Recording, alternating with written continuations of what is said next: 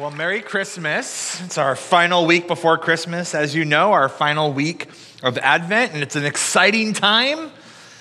Yet, yet, I don't know about you, but I feel like as I've been talking to people and I've heard a number of people and I've seen a number of very subtle posts and I've been reading a lot of body language and I've even felt it myself, I feel like there's a less excitement this year. It's almost like there's a greater uncertainty with what to do with joy. And, and, and it's not that people are joyless. I don't want you to get me wrong. But I've had to create my own word on what I feel like it is. And it's, I feel like people are joyzen, which is frozen joy. People are joyzen. It's not Dutch or Finnish or anything, it's joyzen. And, and, it, and unlike Elsa in Frozen, the cold should bother us, anyways. And, and, and so, this whole thing about this joyzenness, which I'm even making the word more weird, it's, I'm trying to understand it. And some people might just go, well, that's just you. Matt, you're a blue, you're a melancholy, you're an Eeyore, you're a six wing seven for all you Enneagram people. And some of us go, well, yeah, it's been a crazy last couple years. And so, of course, there's more uncertainty with joy and, and a little less excitement. But as I sit and I stir on these things, I start asking myself, I start asking us, am I, are we excited? Like, seriously, and I know when I'm asking that, I'm asking in parallel, really, not are you excited about celebrations and celebrate, you know, presents and, and, and just like the services. Are we excited about Jesus? Like, seriously, are we excited about Jesus? Are we excited about our Savior? Are we excited about our Lord? Are we excited about the life that we get? Do we still fathom the content and the person of who we get to experience in this time of the year and all the time? To be a people that follow Jesus and talk about Jesus and point to Jesus and live for Jesus and, and to be led by Jesus in every corner of our lives. To be people that epitomize the Advent themes and we're living by hope and peace and joy and love and life and light. Okay, that's enough sobering philosophical musings, right? I'm not here to make us all depressed. What all this compelled me to do, because I'm preaching to myself as much as I'm preaching to you is to talk about one last thing when it comes to our year of becoming, and that's about becoming excited, becoming enthusiastic. Last week, Pastor Lance talked about becoming passionate, and he shared the story of, of, two different women getting a chance to show their passion for Jesus. And, and this weekend, we want to talk about what does it look like to become excited. And I'm not talking about trying to fabricate fake smiles and walk around and be like, yeah, everything's fine. Jesus is great. I'm not talking about trying to like rile up some false energy. I'm talking about truly, seriously allowing ourselves to be informed and enthralled and centered on Jesus again, Amen. where it just exudes from us, and not just on Christmas, but before Christmas and after Christmas and all the time. Yes. And so, if you're here in the room today or you're watching online, and you feel like you're trapped in a land where you are sure that you cannot experience joy unless circumstances change, I need you to hear what God has to say about your joy. And I need you to be able to speak about how much God is your joy. And so you're going to see a fill in the blank on your sheets, on your bulletins if you came in, or it's on there digitally for you watching online, or maybe you're tracking on your phone on the app. The fill in the blank for this weekend as our final year of final message on the year of becoming is that we can become an excited witness of Jesus. We can become an excited, or you can write enthusiastic witness of Jesus.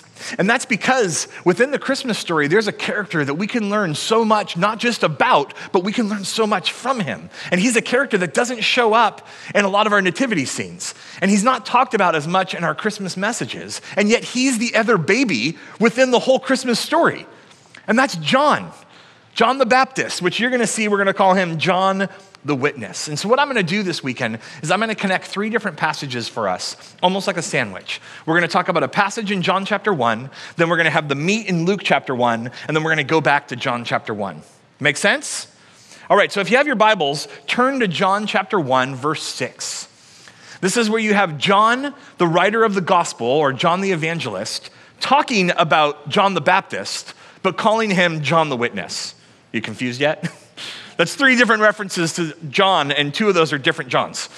So, John the evangelist, the writer, is talking about John the Baptist, but he's not going to call him John the Baptist. He's going to call him John the Witness. So go ahead and look at the book of John, chapter 1, verse 6, where they're going to talk about the shining, brilliant light in this profound prologue. And it's going to interrupt it and it's going to say, but let's talk about this guy, John.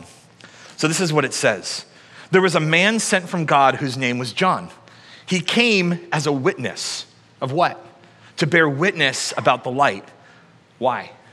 That all may believe through him. He was not the light, but he came to bear witness about the light. The true light, which gives to everyone, was coming into the world, a direct reference to Advent.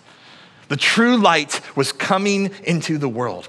And here you have this huge language of witness in John's gospel, where he's talking about this guy, John. And it says that he's sent from God, which is a term that he's a prophetic witness. He is one that is called for a purpose, called to a specific task, to be a forth teller I'm going to tell you about the one that's coming and how that's going to change everything. And everybody knew John was a prophet, and even Jesus in Matthew 11 9 and Luke 7 26 is going to highlight that John is a prophet.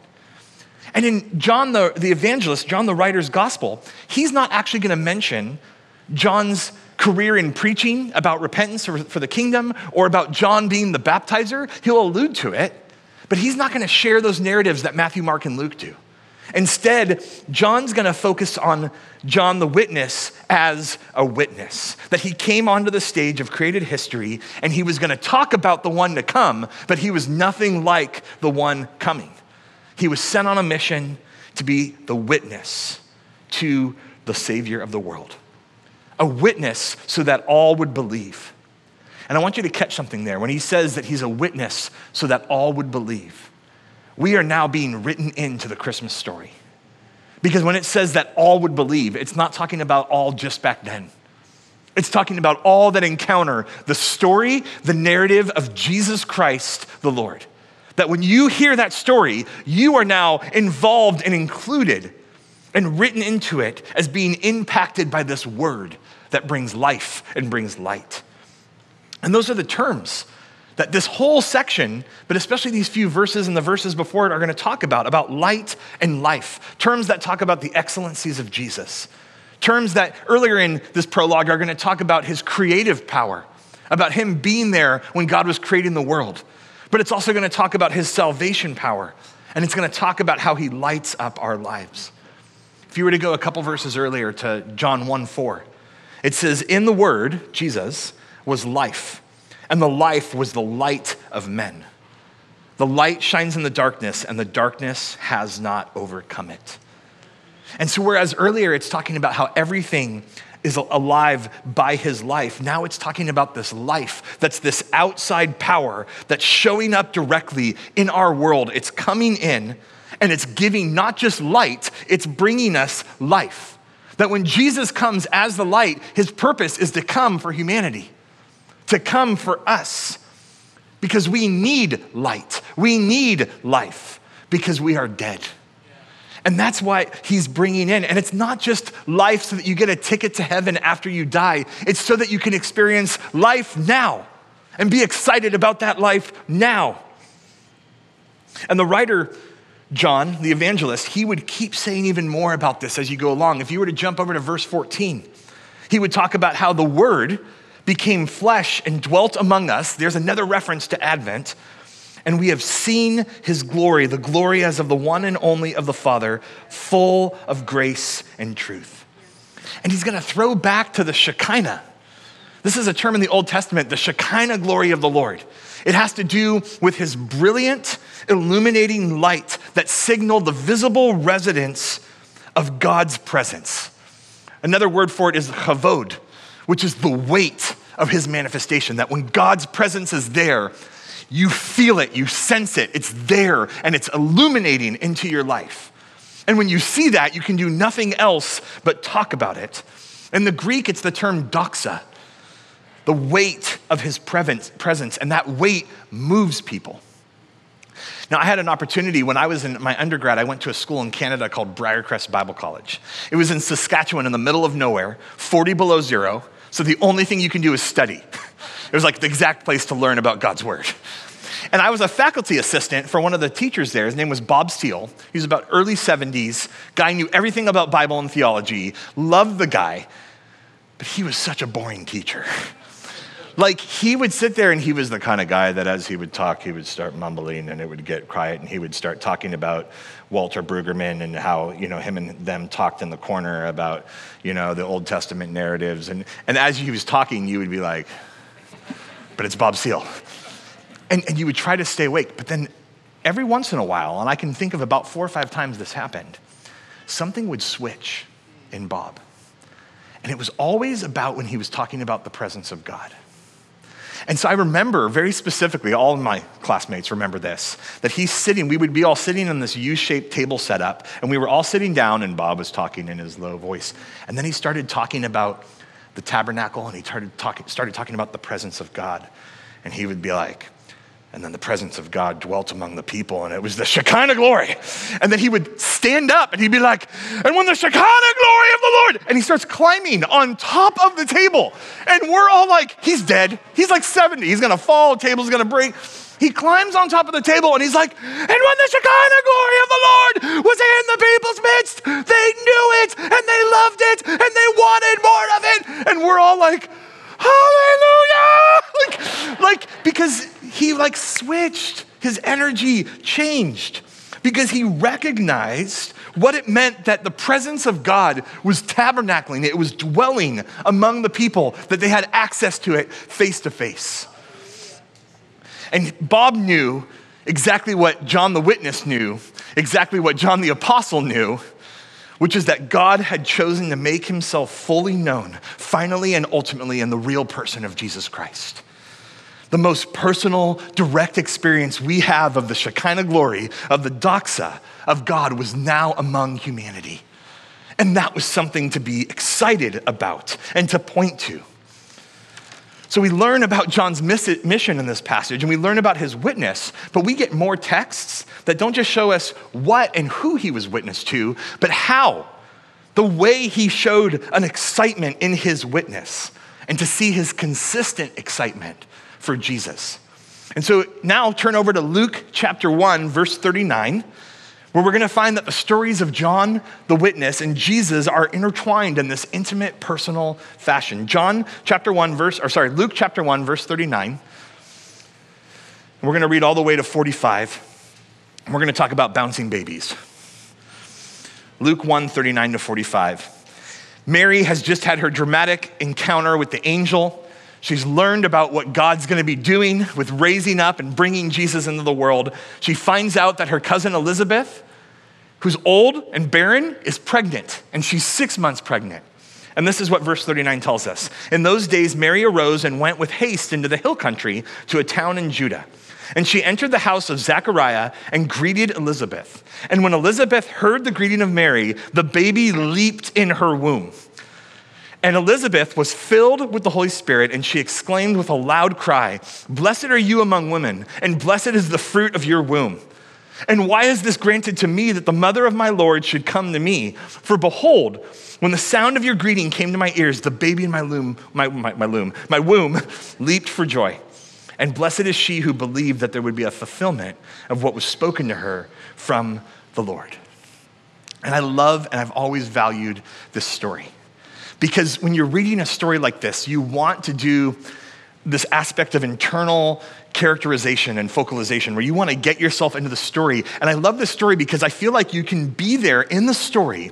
And in one way, you get a chance to kind of look into Elizabeth's womb and see that as Elizabeth draws near to Mary or Mary draws near to Elizabeth, you see John start, you know, going crazy inside of her stomach. But you have to imagine also what happened in the scene because the moment that happened, and I know that women do this all the time and sometimes wives will do this with their husband, when a baby's kicking like that, they grab someone else's hand and they put it right there on the stomach so that you can feel it well as well. And I believe that Elizabeth grabbed Mary's hand and did that. That makes good sound, doesn't it? Right? And she did that, and, and she ended up eyes huge. Mary's eyes get huge. And then Elizabeth starts prophesying. And to be in that moment with them and to feel that excitement with them. Now, there was a part of me, the, the old youth pastor side of me, that was like, I should dress up as, as Elizabeth and be a pregnant woman. And really, and then I was like, mm, I don't want to get fired yet. And, uh, But, but you know, I, I love this story because all of this happens, and you have to recognize Elizabeth didn't know yet that Mary was pregnant. She didn't know that. Mary didn't come in and be like, guess what? She just walks in and does a regular greeting, and that issues this response. And so, what Elizabeth gets is God's revelation from her lips of how exciting this was going to be for all of the world. But here's the thing I think is so dynamic about this Mary gets an angelic messenger, Joseph gets an angelic messenger, the shepherds get an angelic messenger. Elizabeth's husband, Zechariah, gets an angelic messenger. Elizabeth herself, the Holy Spirit, wells up inside of her and speaks through her. That means that the text wants you to pay attention to this in just a slightly grander way because there's something powerful happening here. Now, to kind of get myself even more into understanding the story, there was a girl on our staff here. She actually just had her baby two days ago. Her name's Kirsty. She helps make all of our creative arts videos and does all those awesome edits. Well, she was like super pregnant, you know, about to deliver, or like within a couple weeks of delivering it. And so two weeks ago, I'm talking to her about this passage and the baby leaping. And I'm like, you're my like case study because you feel this right now the most. And I was like, I need to know all your thoughts on this. And so Christy's like, okay, I'll think about it. And then I think 2 a.m. that night, baby starts going crazy in her stomach. And so she starts emailing me at 2 a.m. And I, so I wake up to this message. And listen to what she says, because I think she describes it so well. She says, Some say it feels like the baby is dancing inside of you, that they spin and move so much when active or excited that it feels like they're grooving to a song or breakdancing. I was like, oh, that's perfect. She says, you can feel them rolling and somersaulting and twisting and kicking and hiccuping. And it's crazy what movements you pick up on. I feel like there's someone shifting their weight on a waterbed inside of you. And she says, regardless of all this, feeling your baby leap inside of you is the biggest joy in pregnancy. Knowing that there's life happily growing inside of you, responding to a voice or a touch is a pretty cool feeling. And I was like, well said, well said. And, and, and I take that, and then I also look at what people would say about this term for leaping, because the Greek term in the text is this word skirtao. And skirtao is in, in, in, classical Greek, it's this picture of a horse being let loose into a paddock. And when you see a horse jumping and dancing and kicking and going all wild, that's skirtao. That's what Elizabeth is feeling in her stomach. In Jewish literature, they talk about it with rams and other young animals. And then even later, in Greek writings, they'll talk about it as the human ability to feel rhythm and express harmony, and for people to demonstrate this at a very young age as they jump around. And I go, man, that is such good. Like somebody is taking a word and going, this is the perfect word to describe what's going on in Elizabeth's stomach. Now, our youngest child, his name's Henry, he's eight years old. He is the like good dancer of our family. He's the one that we've been at a few different weddings now where like he will go out and he will be among all these college students that are out there like breaking it down and he's out there and he's like and, and they're all around him, like cheering him on and getting excited. And we're like, yes, he knows how to skirtao. And, and within all of this, these are all expressions of joy and celebration and gladness. And that's what John is reflecting here. John's witness is that he's delighting in his Savior even in utero. He's announcing ahead of time, before he's even born, how excited he is to be near the presence of his Lord. Bouncing John, excited to be near the presence of Jesus, excited witness, excited rejoicing. And Elizabeth gets the chance to play the role of a prophet here. Though she doesn't get that designation, she ends up being prompted by a movement of this child, of John, and is filled with the Holy Spirit and discerns what no eye can disclose. And, and in a social world in that time that takes so little stock in what women have to say, to have this narrative that pivots around an encounter between two women and all the words they exchange. Because right after this, Mary is going to sing a whole song about how much this is going to change not only her, but the world. This text is focusing us to see the excitement that not only John had, but the world can have. And, and it tells us that Elizabeth lets this out in a loud cry, which I want you to hold on to because John's going to do that later. And now, this leaping in her stomach moves to more people expressing in a loud voice their excitement for the Savior. Look what she says to Mary. She says, Blessed are you, and blessed is the fruit of your womb. Later, she'll also tell Mary she's blessed again, and she'll use two different terms in verse 42 and in verse 45. She'll use eulogio and makarios. Eulogio is the idea of Mary, you are favored, and you are provided benefits by what you're experiencing. And then later, Makarios is you are going to not only be full, but you're going to be happy and you are privileged because you are a part of what God is doing in his kingdom. That's blessing upon blessing. This is a current state of blessing. But what you have to understand, especially in that first line in verse 42, is what comes up within it is a way of speaking that happened in the ancient world. And I always love when I find these little nuggets in their words because it's what's called a parataxis. And you're like, what? Just think parataxis. A parataxis is when the first blessing all hinges on the second blessing. Mary is not blessed just because of who she is. She is blessed because of the fullness of who Jesus is inside of her. The blessing inside of her on the Son and His greatness is what is going to bless her. And then in verse 45, she's blessed for having a faith that what's going to happen is going to be fulfilled. And so Elizabeth says, Why is this granted to me that the mother of my Lord would come? Now, in, in some traditions, they'll really focus on the fact of her saying, The mother of my Lord, and the nature and that being that, that Mary is by that. And I think they're actually overemphasizing the wrong part in that text. Because when she talks about the mother of my Lord, what I think the text is trying to show us is the fact that Jesus is only a few weeks in Mary's womb likely, and he's already being called Lord. Like, this is before he's born. Like, we're gonna celebrate Christmas on December 25th, right? Which is not when he was born. But nine months before that, he was already Lord. He was already coming into the world. He hadn't come out of the birth canal yet, but he was already in the word or in the world, flesh among us. But the other thing I love about this passage is Elizabeth's humility. Because being the older married woman who's the wife of a priest, she's of higher status to Mary, who's a younger woman that's still living under her father's roof. And so she shouldn't have to bless or to acknowledge that Mary is above her. And yet she does. She deems herself unworthy to receive, receive a visit from the mother of her Lord. Now, as you go on with the text, verse 56 will tell you that Mary spent three more months with Elizabeth, like the remainder of her pregnancy. How many more times did John go crazy in Elizabeth's stomach? And how many more times did she go, Mary, come over here, you know? And they, and they, and they felt it, and they talked about it, and they declared the glories of God. And so, like Mary and Elizabeth, I feel like we are amazingly steeped in the center of these astounding events. How do we become bouncing babies, excitedly declaring Jesus? But let's go to the last part of that sandwich. Go back to John chapter 1, but go to verse 39. Sorry, verse 29. John chapter 1, verse 29. And we're going to read up to 34. And we're going to move from talking about a bouncing baby to now a bouncy full grown man. bouncy full grown man. John chapter 1, verse 29. It says, The next day he saw Jesus coming toward him and said, Behold the Lamb of God who takes away the sin of the world. This is he of whom I said, After me comes a man who ranks before me, because he was before me. I myself did not know him, but for this purpose I came baptizing with water, that he might be revealed to Israel. And John bore witness. Oh, sound familiar?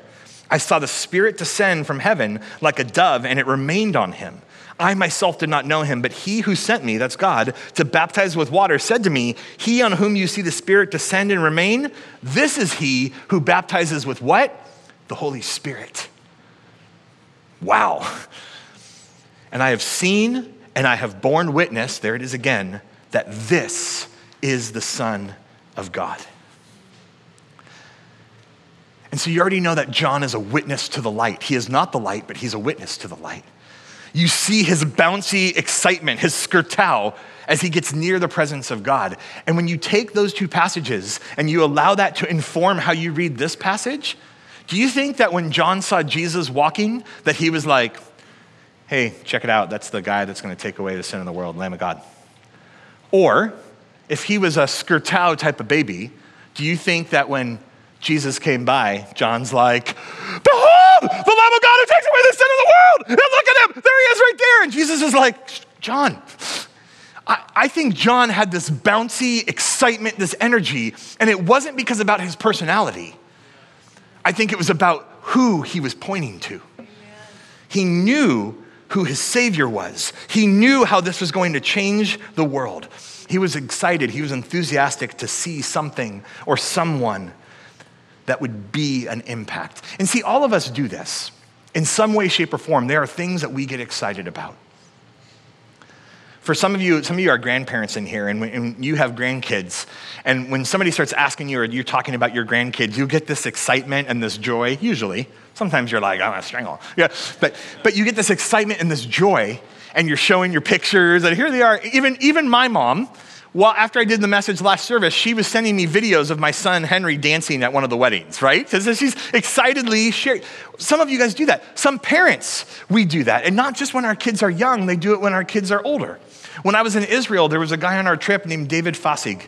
He was like my co leader, he was my roommate, and he has a high school son that had broken his leg, but he was on the football team. And while we're in Galilee, Early in the morning, he's FaceTiming with his mom, who they're watching the game that his son is playing in, but he's not really playing because he's got a broken leg.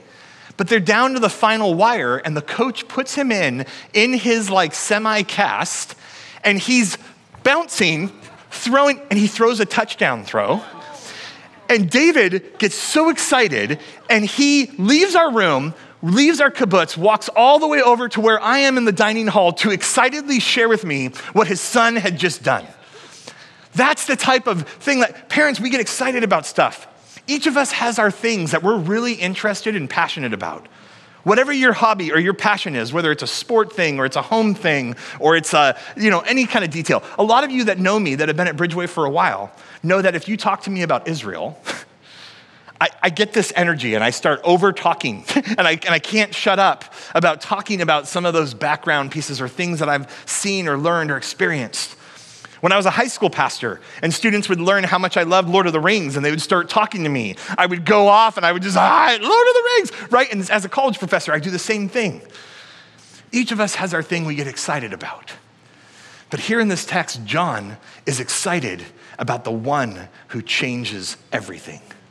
And I think the same excitement we can have over all these other things can happen with Jesus because this excited cry of this bouncy, now grown man is the most characteristic witness of John to the reality of what Jesus will do because he says he is the Lamb of God. That term is not used anywhere else in the Gospels. This is specific to John. And not only is he the Lamb of God, he's the Lamb of God who wipes away the sins of the world. He pardons the judgment that we should take, and He reconciles us with God so that we can stand face to face and look into God's eyes. That's why John excitedly starts pointing and skirtowing and moving. And it also reminds us that there's sin in the world and only one person can do something about it. And that's the Lamb of God. That is Jesus. And it's not talking just about his like humbling sacrifice. See, a lot of people, we tend to go right to the like innocence of the lamb.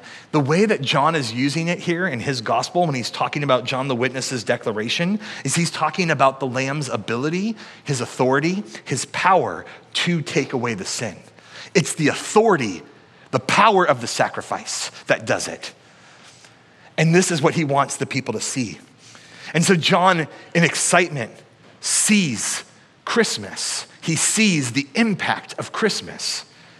And he sees not only to Christmas, he sees through Christmas, and he sees past Christmas into the everyday. And he's excited of how that will affect humanity. And John says, For this purpose I came baptizing, that he may be revealed. He sees that significance, and he sees it with excitement. And in verse 34, he says, I witness and testify that this is the Son of God, and he will baptize with the Holy Spirit. He will totally consume and change you. That's why he points with excitement.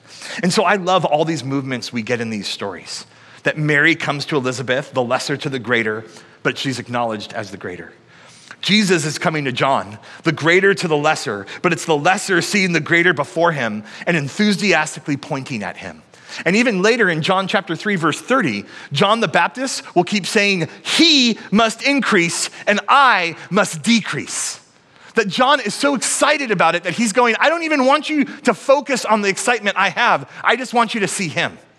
Which I think is kind of funny because when you read Luke chapter 7, and I feel like John and Jesus as cousins had this little like kind of play that happened back and forth as they were both shaping the world back then. Obviously, Jesus the greater. But Jesus says of John, check this out John 7 28, among those born of women, none is greater than John.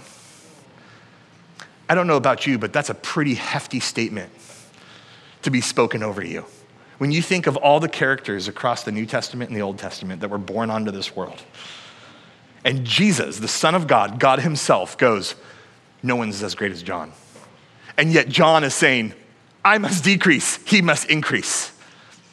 Because it's all about seeing Jesus and being excited about Jesus. And so I feel like in these texts, we get a chance to read and see and hear the enthusiastic witness of John his enthusiasm about the light of our lives, his bouncy, excited energy to encounter Jesus and declare him to all those around him, to say, Behold, he is the one and only that can save us.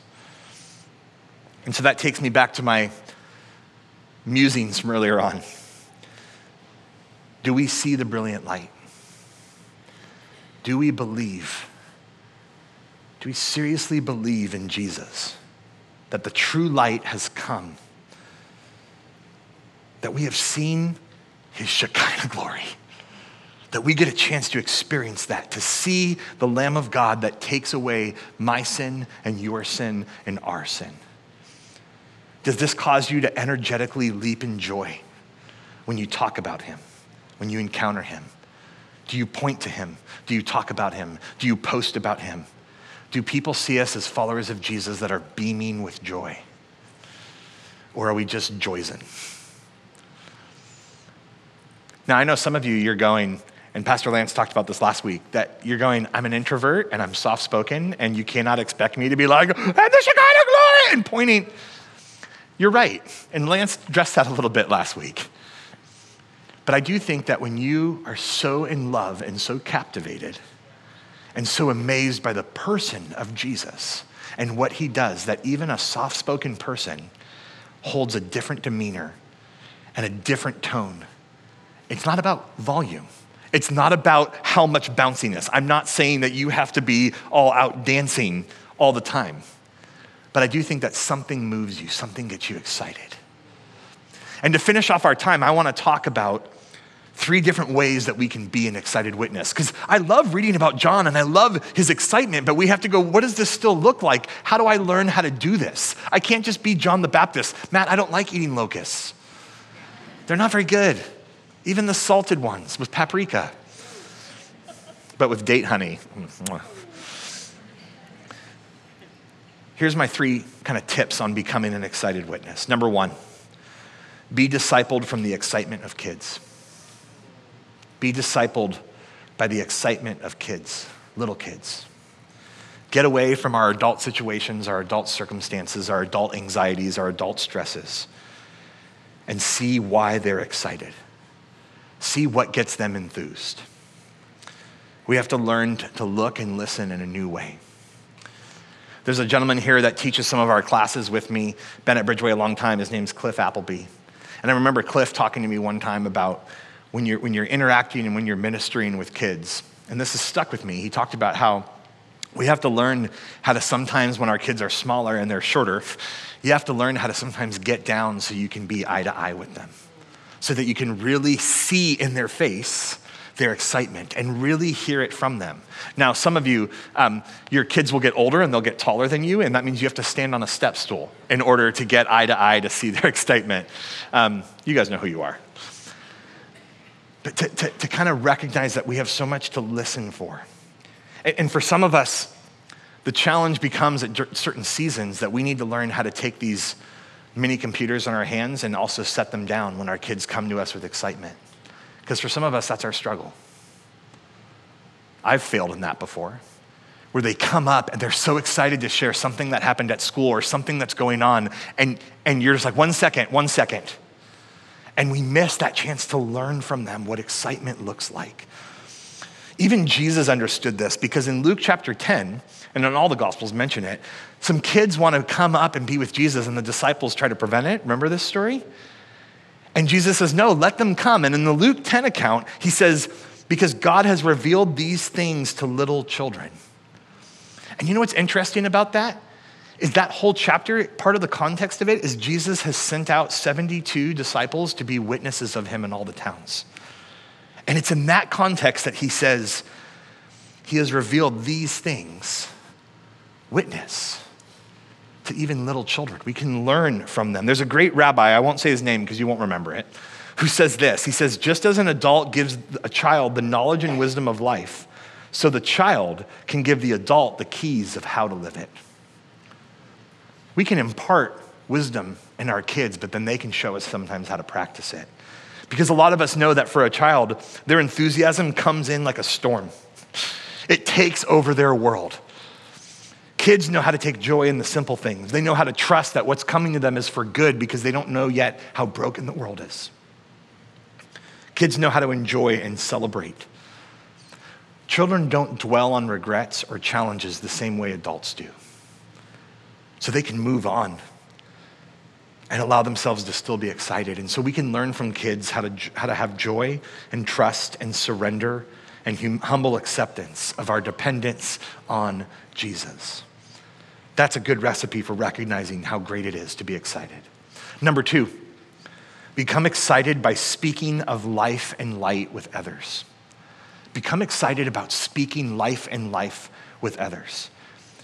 And what I need everyone to realize is that we need to not ride the train that the Western church rides way too much, which is depending on a program or church professionals to be the ones to speak life and light. We do that far too much. We go, no, that's the pastor's job, that's the missionary's jobs, that's the youth ministry job, that's Kids Way's job. No, that's all of our witness we all have to speak about life and light. And when you do that, it will make you excited.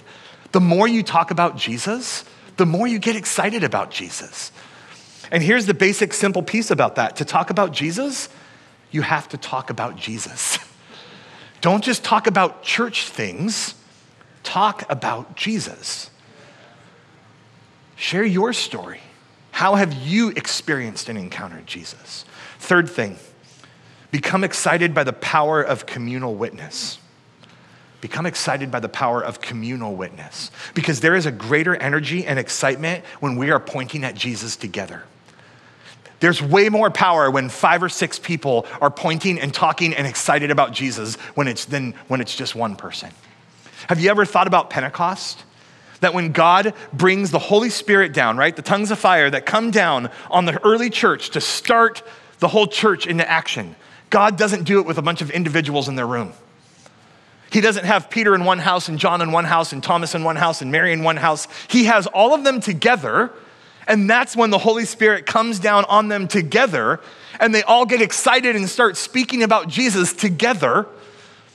And that's what sparks the church. Even though Peter's the one that will stand up and start preaching, all the 150 are there pointing to Jesus and talking about Jesus and baptizing in the name of Jesus. And when we do that together, it brings a greater excitement. But all these are tips for those of us that already know the word, that know the Lamb of God, that know who took on flesh and dwelt among us. Some of us, maybe you were brought along here today or you're watching online by chance, and you're going, I don't know him, so why would I be excited about him? And that's where I want to invite you to come and simply allow yourself to come and know him. If you know the Jesus I know, if you meet and you learn and you follow, it gets you excited. Again, it doesn't mean you're smiling and happy all the time. I think that's the false kind of deception we think is that it's going to make me always happy. No, but it makes me always excited because I know what the end looks like because the end is a new beginning. And so I invite you, if you don't know that, to come and experience that. So we want all of us to have more than a Merry Christmas or a Happy Holiday.